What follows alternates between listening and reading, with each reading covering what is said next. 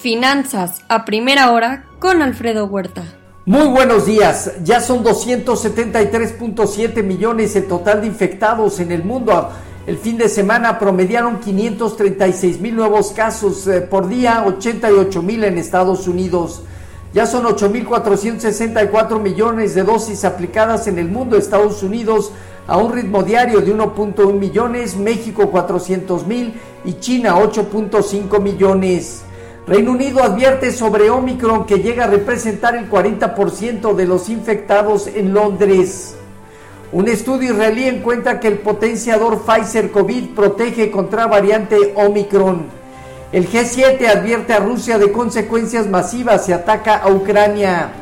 Xi Jinping y Vladimir Putin tendrán reunión virtual este miércoles. Las empresas del Standard Poor's recompraron 234 mil millones de dólares en el tercer trimestre, registrando nuevo récord.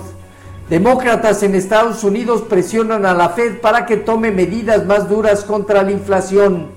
Semana de decisión de política monetaria de la Fed, del Banco Central Europeo, del Banco de Inglaterra, del Banco de Japón, de Banjico, así como del Banco de Turquía. La Fed debatirá sobre aceleramiento en la reducción de estímulos y, seña, y que señale eh, el aumento en tasas de interés durante el 2022.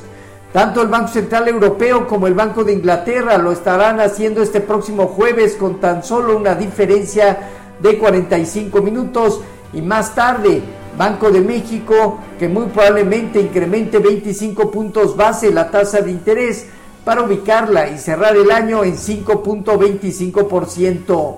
También lo harán el Banco de Japón y el Banco de Turquía, que forzado por Erdogan eh, disminuirá la tasa de interés contra una depreciación de la lira turca que hoy continúa. Eh, inclusive el Banco de Turquía está interviniendo la moneda que hoy se deprecia cerca del 2%. En Asia Pacífico, sesgo ligeramente negativo China y Japón al alza, Hong Kong, Corea del Sur, Taiwán, entre otros, a la baja. En Europa, excepción del Financial Times de Londres, que pierde terreno marginal, el resto gana terreno, destacando Alemania, 0.9%. En divisas hoy, un índice de dólar que presenta un avance del 0.2%. El euro en 1.128 arriba, eh, perdón, depreciándose 0.2%. Eh, la libra marginalmente abajo. En materias primas, hoy el petróleo 1.2% negativo, el WTI en 71 dólares por barril, mientras que en metales el oro en 1.790 dólares, arriba 0.3%, la plata 0.2% positivo y el cobre casi medio punto porcentual de ganancia. Así, el, viernes pasado se dieron cierres positivos de las bolsas en Estados Unidos que generaron balances semanales favorables entre 3,5 y 4%, Dow Jones, Standard Poor's y Nasdaq, con un dólar que bajó un poco de terreno y la curva de bonos del tesoro de manera más estable. Destacaron tecnología, productos básicos, energía y consumo discrecional.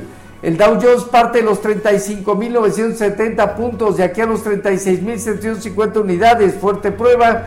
El Nasdaq en 15.630 puntos hacia 16.000, 16.200 puntos enfrentará fuerte prueba. Y el Standard Poor's en 4.712 unidades a partir de 4.725 puntos iniciará resistencia. El rendimiento del bono a 10 años se colocó ligeramente arriba de 1.48 hoy.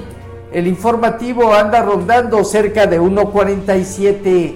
Con respecto a nuestros eh, mercados, eh, tipo de cambio, terminó la jornada del viernes en 20.88, apreciándose 0.3%.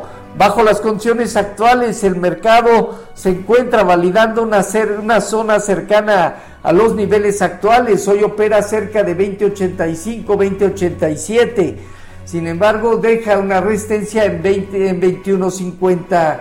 Fondeo diario, papel ornamental en 4.94 y bancario en 4.98. La tía 28 días en 5.24. El índice de precios y cotizaciones perdió marginalmente terreno, 0.05%, para establecerse en 51.213 unidades con una baja operatividad. El principal indicador de esta forma consolida, dejando eh, a partir de 50.500 puntos una zona baja, eh, niveles de 51.500 a 52.500 puntos zona superior. La tasa riesgo país de México aumentó a 216 puntos. El IMSS registró en noviembre 165.465 puestos de trabajo, un aumento del 43% sobre los últimos cinco noviembres pasados. Victoria Rodríguez Ceja, designada gobernadora de Banco de México por seis años a partir del primero de enero del 2022. Este día se tendrán emisión de bonos a tres seis meses en la semana, precios al productor, ventas minoristas, precios de exportación e importación, la decisión de política monetaria de la Fed, inicio y permiso de construcción de vivienda, producción industrial. En México destaca la decisión de política monetaria y la encuesta de Banjico de expectativas. Los eh, futuros se mantienen positivos entre 0.1 y 0.4%, Dow Jones, Standard Poor's y Nasdaq. Tipo de cambio, alrededor de 20.85 a la venta, un centavo de apreciación, 0.1%. Así, finanzas a primera hora con lo más relevante hasta el momento.